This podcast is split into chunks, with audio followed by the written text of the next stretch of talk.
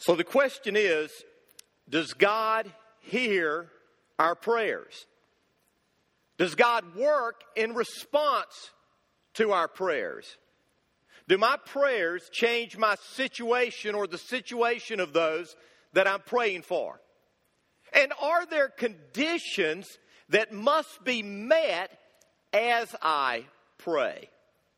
As the movie It's a Wonderful Life opens up, we discover a variety of people praying for George Bailey. George Bailey's friends are praying for him. His mother is praying. His wife is praying. And even his children are praying. And something happens as they pray. Their prayers somehow, some way, make their way from earth to heaven to God's ears. And God begins to work in response to their prayers. But does prayer really work that way? Does God answer our prayers? What does the Bible say? Well, that word prayer is found in some form or another over 500 times in the Word of God. When you add to that the phrases like call on me or ask me, you discover that prayer is one of the major topics ever discussed in God's Word. Now, there are many things that the Bible teaches us about prayer. But I believe one of the most important is this God works in response to our prayers. Now, there are occasions when, when God may move in people's lives apart from prayer, prayer, but for the most part, we discover that prayer causes God to act. Over and over again, God's Word makes it clear that when we call on God, He answers. In Jeremiah 33 3, it says this Call to me, and I will answer you and teach you great and unsearchable things that you do not know. Jesus said in Matthew 7 Ask, and it will be given to you. Seek, and you will find. Knock, and the door will be open to you.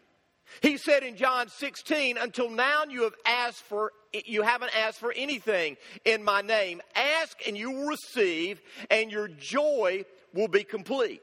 You see, that's the principle. God answers our prayers. Now, let me give you some biblical examples. In Genesis chapter 20, Abraham prays, and it says this in verse 17 Then Abraham prayed to God, and God healed Abimelech. Abraham prayed, and God answered and brought healing to a family.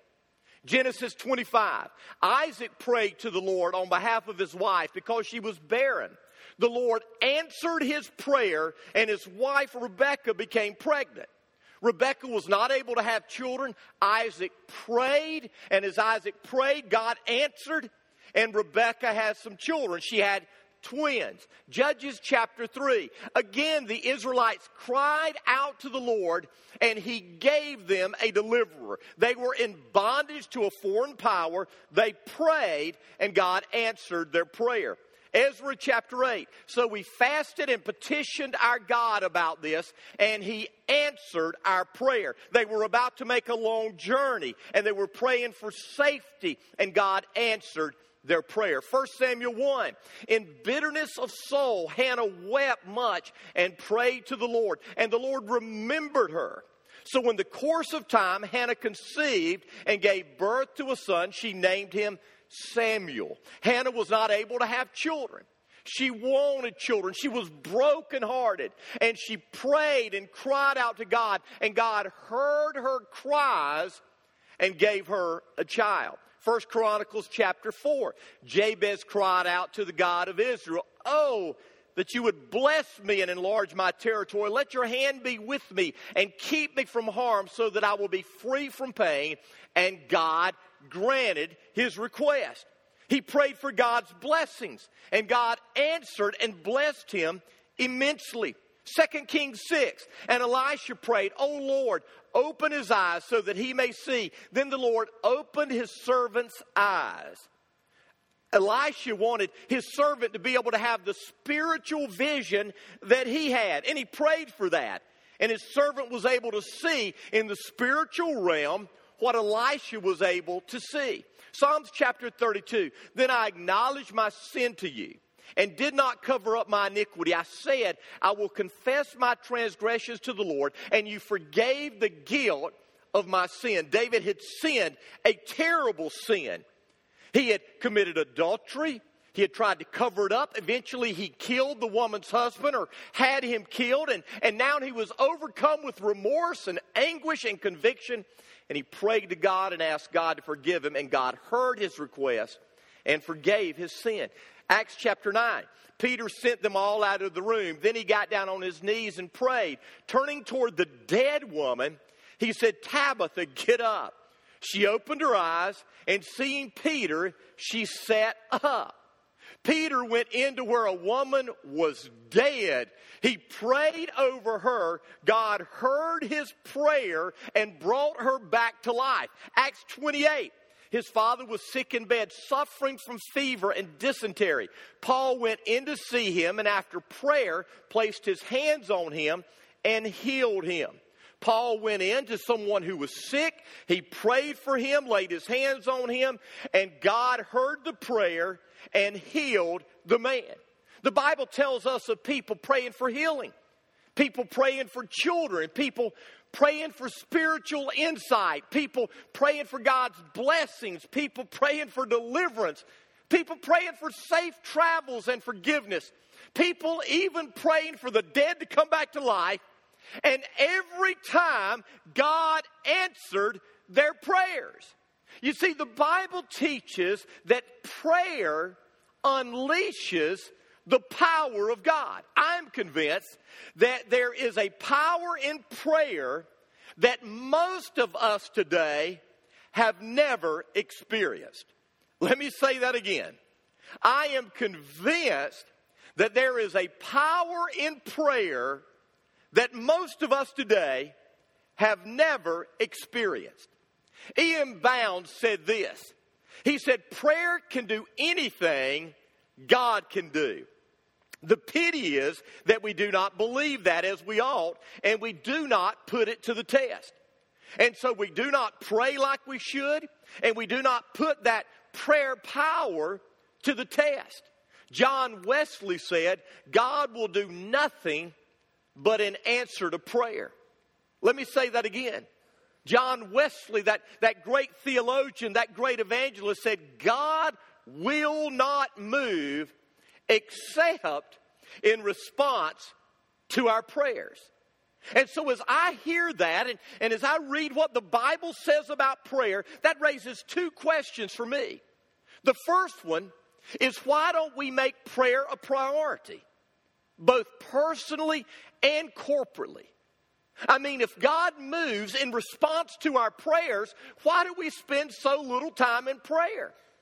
I mean, if the Bible is true when it speaks about the power that comes through prayer, why do we spend so little time in prayer? But the second question is the one I want us to talk about this morning, and that is this if it's true that God moves in response to our prayers, why is it that oftentimes, perhaps many times our prayers aren't answered. Because I think we've probably all experienced that, haven't we? I mean, we've prayed and we've prayed and nothing happens. We pray for someone to get healed and, and instead they die. We pray that we will get a promotion and instead we lose our job. We pray for, for a relationship, and, and instead of the relationship getting better, it goes south. Now, why is that? I mean, if the Bible says, ask and you will receive, if the Bible says you have not because you ask not, why is it that so often we discover the biblical truth that sometimes prayer isn't answered? And that's a biblical truth. In James chapter 4, it says, You ask and you do not receive. Now, let me say that again. I mean, James said, You ask and you don't receive. Have you been there before? Have you prayed and you've asked God for something and you did not receive it? I mean, why is that? I mean, I don't think any of us here this morning want to get on our knees before God, get in our prayer closet with God, and ask and not receive. We ask because we want to receive. We feel like what we're praying about is vital, it's important, it's needed, and yet we don't receive it. Why? Well, I'm reminded of a story I, I heard a while back about a, a man who, who went angrily into a hardware store where he purchased a chainsaw. And, and he took the chainsaw, he slammed it down on the counter, and he yelled at the store clerk. He said, This chainsaw is worthless. And there, the chainsaw was sitting on the counter, and it was a mangled mess. It was beat up. The teeth were all broken off.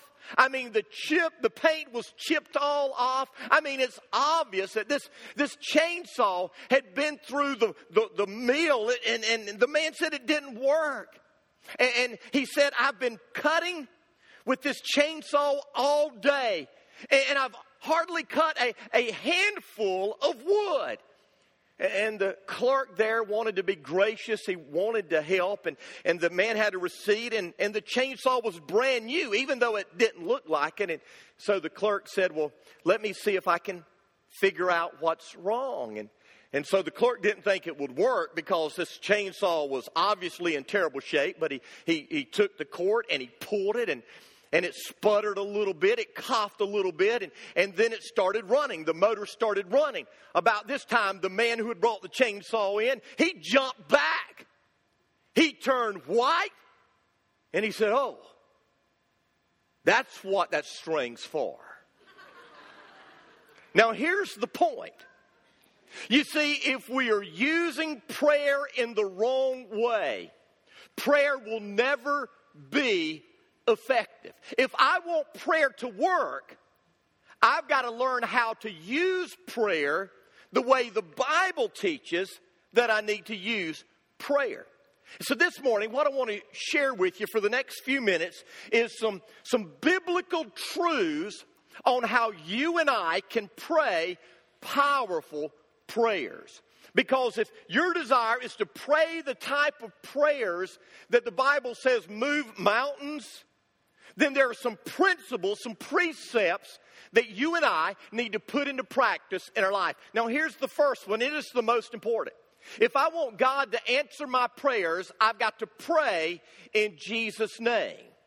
My prayers are never going to be answered unless I pray in Jesus' name. In John 14, it says this, and I will do whatever you ask in my name so that the Son may bring glory to the Father. And it goes on in John 16, verse 23, and says, I tell you the truth, my Father will give you whatever you ask in my name. But what does that mean? I mean, what does it mean to, to pray in Jesus' name? There are some people that believe that this is some kind of magical formula that we tack on to the end of our prayers. And, and so we pray, and once we get through praying, we say those magical words in Jesus' name, amen. And somehow, some way, if we don't say the magical words in Jesus' name, then our prayers will not be answered. Well, I want you to know this morning that that is not what this means. This is not saying that we need to, to tack on this magical phrase on the end of our prayers. There are other people that say that this means that we need to pray in the character of Jesus. In other words, when we're praying in Jesus' name, we're praying in His character. We're praying like He would pray. And that's certainly true. We need to do that. But I believe that when the Bible tells us to pray in Jesus' name, it's something more simple than that. When Sherry and I got married, she took on my name. Before we got married, she was Sherry Clark. After we got married, she was Sherry Purvis. She did that because a relationship was established. We were starting a family. Now, the Bible uses various pictures to describe our relationship with Christ, but one thing is sure the Bible makes it clear that when we become a Christian, we become a part of God's family. We establish a relationship with Him. In Hebrews chapter 2, verse 11, it says this We who have been made holy by Jesus now have the same Father he has. That is why Jesus is not ashamed to call us his brothers. Did you hear that? We have been made holy through Jesus. We have the same Father now and he has, and he calls us his brothers. In John chapter 1, verse 12, it says, Yet to all who receive him, to those who believe in his name, he gives the right to become children of God. Now, here's the thing to pray in Jesus' name means that you have a relationship with him. To pray in Jesus' name means that you are a part of his family. You're in the family. It's not a magical formula or phrase, and it's not necessarily about praying in the character and the nature of Jesus. It's all about relationship. When you receive Him, you become a part of His family. And because you're a part of His family, you are praying in His name. Now, how do you become a part of His family? Through believing, through being born again. The Bible says that we are born into God's family. And so here's the deal. Listen, if you've never been born into God's family, you can pray and you can pray and you can pray and you can pray, but your prayers are always going to be ineffective. But when you have a part in God's family, when you have that relationship with Him, when, when you're a member of His family, then you have all the rights and privileges of family membership. That's what it talks about in Ephesians chapter 2 verse 18. Listen to what it says. Yes, it is through Christ we all have the right to come to the Father in one spirit. It is through Christ that we have the right to come to the Father through the Spirit. Because of our relationship with Jesus, we're a part of God's family, and, and you and I can, can cozy right up with the Father. We, we can go into His room. Uh, let me explain it this way.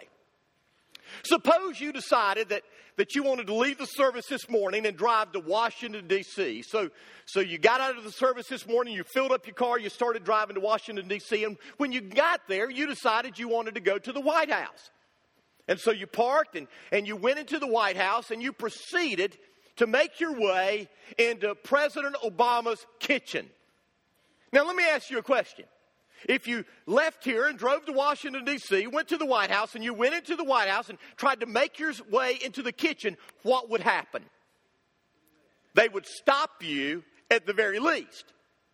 They would probably arrest you, wouldn't they? That's what they would do to you because you're not a part of the family. But suppose your name is Natasha or Malia Obama. You can walk in the front door you're going to march right through the guards. You're going to go into the kitchen. You're going to open up the fridge. You're going to make yourself a sandwich. You're going to go to the cabinet. You're going to pull out some chips. You're going to sit there at the table and you're going to eat and you're going to make a mess and you're not even going to clean it up because you're a part of the family. You see, when you're a part of the family, you have access that other people don't have because you have a relationship with God through Jesus, you have a privilege that people that don't have that relationship don't have. And so, if I want my prayers to be effective, the first thing I have to do is have a relationship with Jesus. I've got to pray in Jesus' name. But let's move on. Because the second key is I need to live an obedient life. Listen to what it says in James 5:16.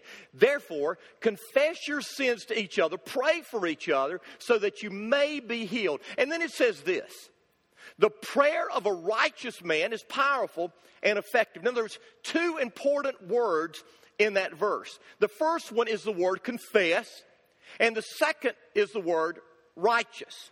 You see, we confess our sins, and then we pray. And then he says this the effectual, fervent, the, the, the unceasing, continual prayers of a righteous man. So we confess our sins, we become righteous, And then it says what? Our prayers are powerful and effective. So listen, here's what it says. We confess our sins. Because of that confession of sin, we become righteous before God. And once we become righteous before God, our prayers are powerful and effective. You see, unless I confess my sins, unless I deal with my sins, my prayers are going to be rendered ineffective. Psalm 66, 18 says, If I had cherished sin in my heart, the Lord would not have listened. Now, now, we think that that word cherish there means to love, to hold on to, but that's not what it means. It just simply means to see. That's what the word means. If I see that I have sin in my heart, the Lord's not going to hear me with that sin in my heart. In other words, when I come to the realization that I have sin in my life and I don't do anything about that sin, it renders my prayers ineffective. Same thing said in Psalm, or excuse me, Isaiah 59.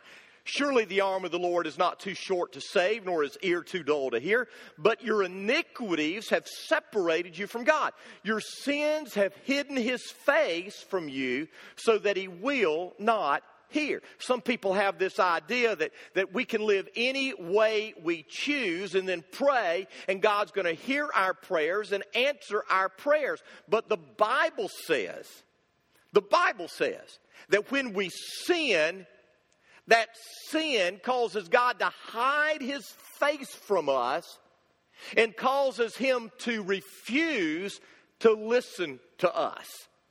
Now, don't miss that. It's not that God can't hear you, it's that God won't hear you. You see, when we are living in a state of rebellion against God, God said, okay, do it your way, live your way, but don't call on me when things go wrong. Don't call on me when life gets tough. Don't call on me when you hit rock bottom. And that's what many people do. They live their life their way, making their rules, going in the direction that they choose. And then when they get in a bind, when they have a need, when they face a problem, they cry out to God and expect God to hear. But God says, I am not going to hear. So what do we need to do? We need to pray like David did Search me, God, know my heart, try me, and see if there is any unclean thing within me. Search me, God. Try me and see if there's any unclean thing within me. When's the last time you did that? When you asked God to just go through you with a microscope and show you anything that was unclean and displeasing to Him. Now, how do we know what is unclean and displeasing? God's Word. God's Word. I'm sure all of you have heard about the Duck Dynasty controversy going on. Now, let me just say that, that what Phil said in, in a men's magazine, and that's what GQ is, this gentleman's quarterly, what he said was crude. It was crude. But what he said was biblical. It was biblical. And he did not point out one group, he pointed out a variety of sins that affect many of us today. And so he was speaking truth. Now, did he do it in the wisest of ways? Probably not. Could he have used some, some better language in describing his feelings on the issue? Probably so. But the fact of the matter is, what he was saying is, this book is my guide. And let me tell you, when you choose to have any guide other than this book and you try to write the rules, don't call upon God when you hit bottom because He's going to refuse to hear. Third thing, we pray in Jesus' name, we live a life of obedience, then we seek God's will. 1 John 5 14 and 15 says this This is the confidence we have in approaching God that if we ask anything according to His will, He hears us. Now, listen to that phrase that if we ask anything according to His will, He hears us. And we know that if He hears us, whatever we ask, we know that we have what we ask of Him. Now, back in the 50s, there was a show, Father Knows Best. Let me ask you a question. How many of you remember that show? Okay. I remember it from reruns. Just stating the fact. It, it, it quit airing in 1960. That was the year I was born. But I saw the show on reruns. Father knows best. When we pray to our Heavenly Father, we should pray with the understanding that our Heavenly Father knows best. You see, the prayer of a believer should never be about bending God's will to fit our will. The prayer of a believer is not about talking God into doing something that God doesn't want to do. The prayer of a believer is all about seeking to discover the will of God in every situation of life. That's the prayer of a believer. You see, when we pray, we should seek what God wants. There's an example in the Bible of a king who prayed against God's will. God told the king that he was going to die, that he needed to get his affairs in order. That was God's will. God was ready to take him on to glory and, and give him a, a, an incredible reward because he had been a godly king, but he prayed. He got in sackcloth, and I mean, he just mourned and, and he cried, and, and God, God granted his request to give him a longer life, gave him some more years. And you know what happened? That crazy king absolutely messed up his life messed it up. Here was a king that had an incredible reputation up to that point. But he prayed and prayed and prayed against God's will. God granted his request, but it didn't turn out the way he wanted. You see, our desire should always be to seek God's will when we pray. Listen to what it says in James chapter 4. When you ask, you do not receive. Why? Because you ask with wrong motives, that you may spend what you get on your pleasures. You see, self centered prayers, if they are answered, typically aren't going to be the answers we want. And many times when they're self centered, God said He's not going to answer. And trust me, when we come to that point where we so trust the Father that we're willing to trust His will regardless, the Father loves us so much that He's always going to do better for us than we could ever imagine on our own. It may not be what we think, it may not be what we initially hope, but when in the end our desire is to yield to His will, it's always going to be better. Jesus told us a story in Matthew 7 when he was giving us that famous Sermon on the Mount. And he said this He said, Which of you, if his son asks for bread, will give him a stone? I mean, that would be a cruel father, wouldn't it? Son comes and says, Can I have some bread? Sure, son, here. And he, the father gives him a stone, and the son bites into the stone, breaks his tooth. And the father's going, Got you. Fathers wouldn't do that. And then he said, or if he asks for fish, we'll give him a snake. And then Jesus said, If you then, though you were evil, know how to give good gifts to your children, how much more will your Father in heaven give good gifts to those who ask him?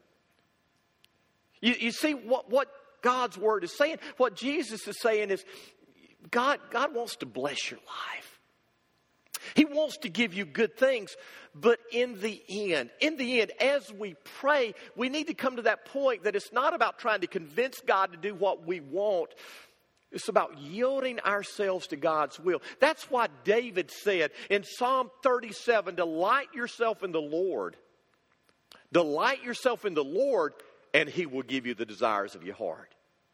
You, you see, when my delight is in the Lord, what happens?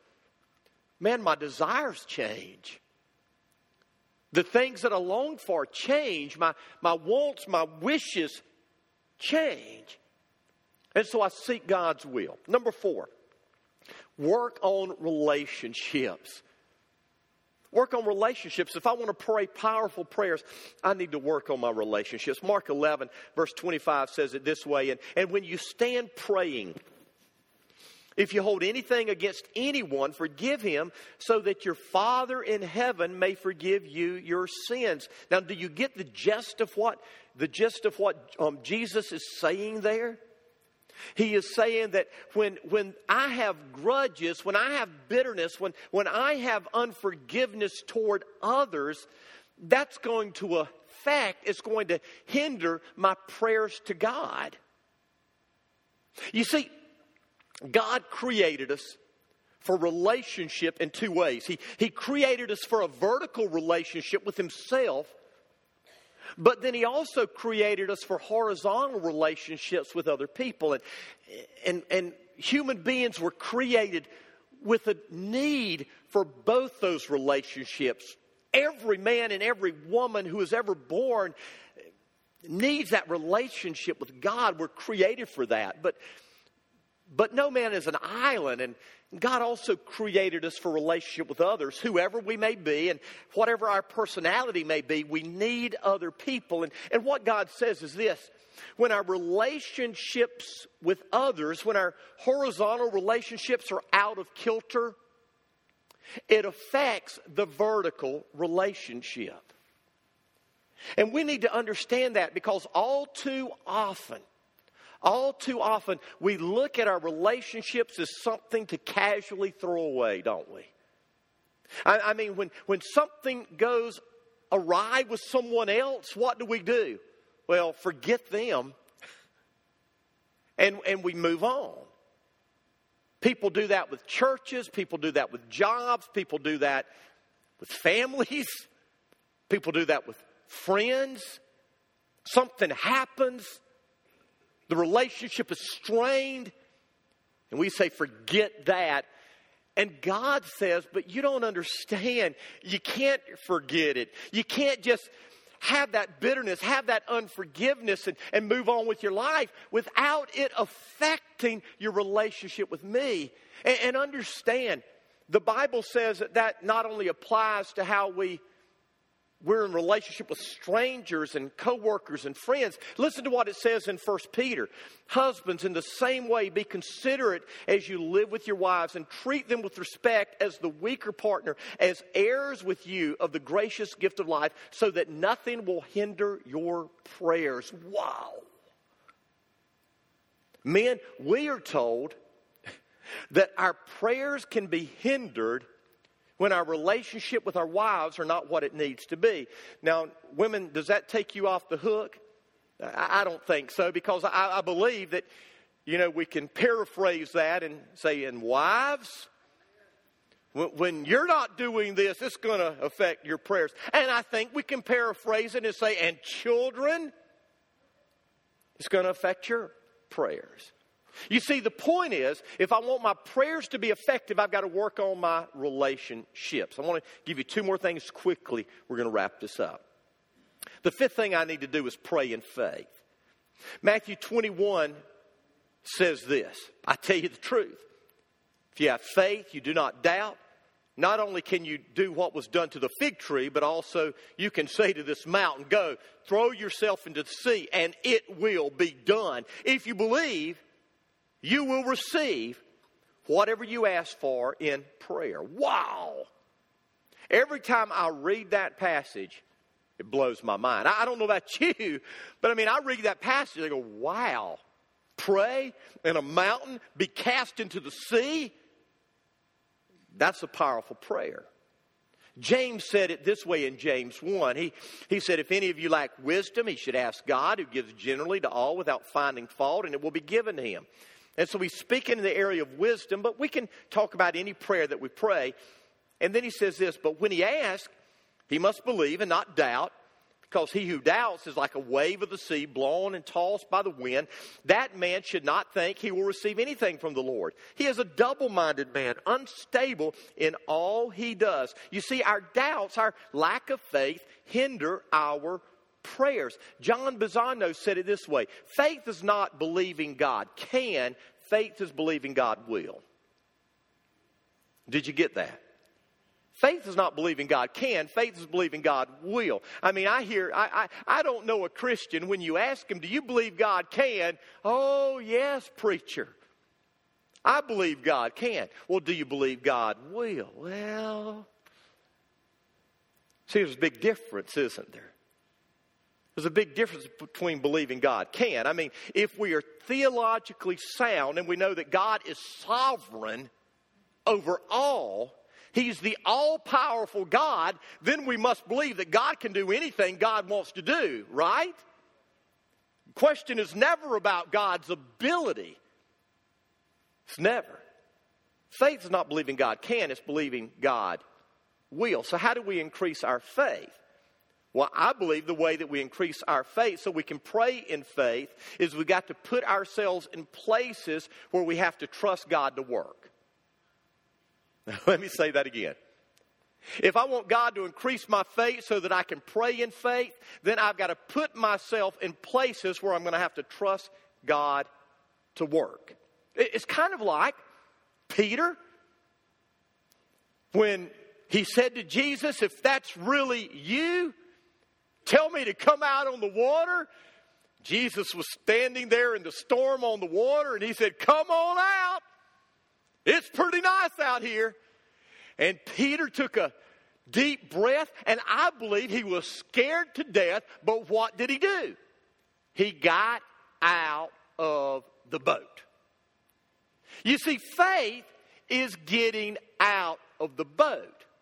Faith doesn't mean that you're not fearful. Faith doesn't mean you're not afraid. Faith doesn't even mean that you don't have doubts and questions. Am I going to drown or not? No. Faith is the willingness to step out of the boat and say, God, if you don't show up, I'm going to fail. God, if you don't show up, I'm going to die. God, if you don't show up, I'm going to hit rock bottom. We got to do that. I mean, we've got to get to that point where we, we quit playing it safe. We dive into the deep end of the pool. And we trust God. Now, I want to give you one more key. And I just want to briefly give this to you because we've talked about this several times over the last couple of, or the last several weeks. And some of you are going, goodness gracious, he's always bringing this up. But, but as I was studying and preparing, God just clearly spoke to me and, and gave me this. You see, if, if I want to pray powerful prayers, I've got to come to the point that I give generously. I, listen to what it says in Proverbs 21. If a man shuts his ears to the cry of the poor, he too will cry and not be answered. Wow. If you shut your ears to the cries of the poor, then when you have a need and you cry out for help, you're not going to get an answer. You see, a lack of generosity toward those that we're able to help will hinder the effectiveness of our prayers. Now, let me ask you a question.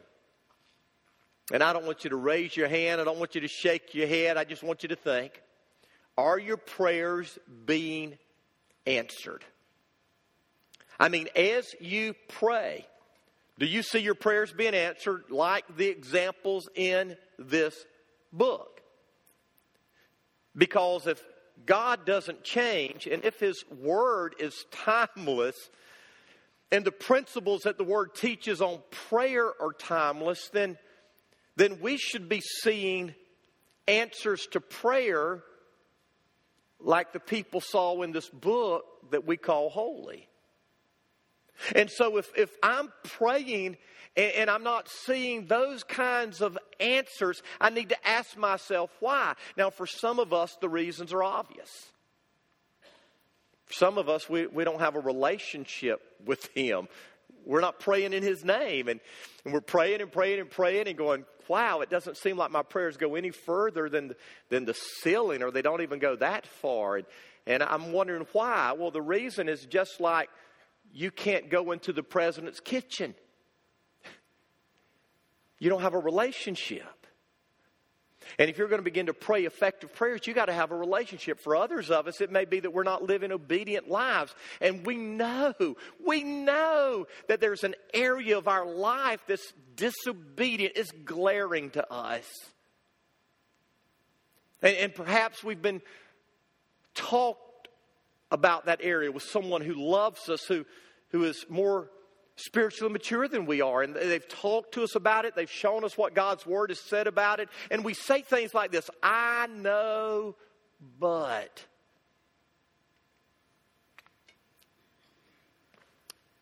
And when we didn't say, I know, I've got to confess it, and we confess it right then, but rather we say, I know, but, and we give excuses, we're not living obedient lives. And God's not going to hear our prayers. And we could go on down the list, can't we? We may not be seeking God's will. We may not be praying in faith. We may not be giving generously. I mean, the list can go on and on and on. But here's what I know I want to experience the supernatural power of prayer in my life. I, I want to be able to pray the kind of prayers that move mountains. I, I, I want to I, I want to pray and see the miraculous happen. And, and I'm, I'm not seeking the miraculous, I'm seeking God. And I know that with God, God's a supernatural, miraculous God, and miracles come. And I've got to be honest with you. There have been times in my life where I've seen that here and I've seen that here, but, but if I'm honest, I have to say to you, that's not what I'm experiencing every day. And, and yet, when I read the Bible, it seems to indicate that I can experience that if I am willing to pray the way the Bible teaches me to pray. And so, if I'm not experiencing that, what it means is there's one of those areas in my life that, man, are just not in alignment with what God's Word says. So here's what I want you to do. If you're like me and you say, man, I, I want that answered prayer and I, I need that answered prayer, but I'm not experiencing it, then you've got to find out why. And then you pray and pray and pray without ceasing regardless of whether the answers come in your timing or not, you pray, you believe, you trust, you do what God says, and leave the rest to Him. And God will do what God says He'll do. I want you to bow your head. I want you to close your eyes. With your head bowed, with your eyes closed. I want to deal with the first two here. Because I believe these first two really hit all the rest. Do you have a relationship with Jesus? Are you a member of his family? Have you been born again? Has God's Spirit come to live in you? If you're here and, and you can't say beyond a shadow of a doubt that you have been born again, God's Spirit has come into you and, and made you a part of God's family then that's the most important thing that you need to do this morning. You need to humble yourself before God, confess your sin, accept His forgiveness that is offered through the cross, and give your life to Him. Some of you are believers, and you can go back to the time when you became a new person. You became a part of God's family, but you are living in disobedience. And that's a dangerous place. What you need to do today is quit making excuses, quit putting it off. You need to confess your sin so that you can become righteous before God, so that your prayers will become powerful and effective. Now, if you're here and you've never given your life to Jesus and you want to this morning, I want you to pray this prayer to Him right now. Dear God, please forgive me. I have lived life my way. I don't want to anymore. I know you love me. I know you died on the cross for my sins. Please forgive me. This morning, I'm giving my life to you. Come into my heart, take control of my life, and make me a new person, I pray. Amen. Head still bowed, eyes still closed. And if you're here and you're a believer, but you've got that undealt with sin in your life, I want to encourage you right now. Pray this prayer Dear God, please forgive me for my rebellion.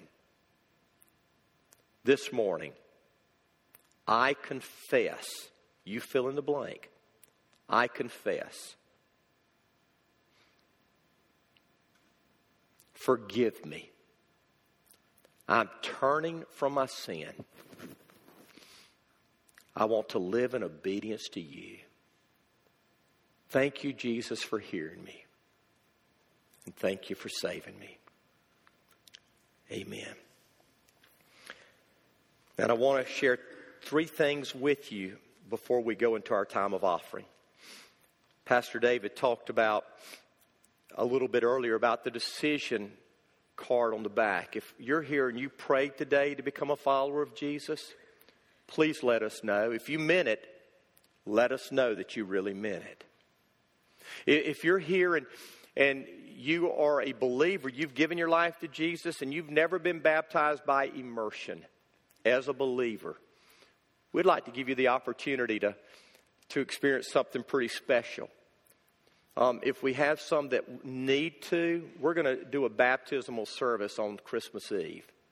And so if you're here and you haven't been baptized by immersion and you would like to, then check that box. I need to be baptized and just put on there Christmas Eve and we'll, we'll contact you tomorrow. Set that up. And one final thing in, in the um, slots, in the seats, you will find a special offering envelope.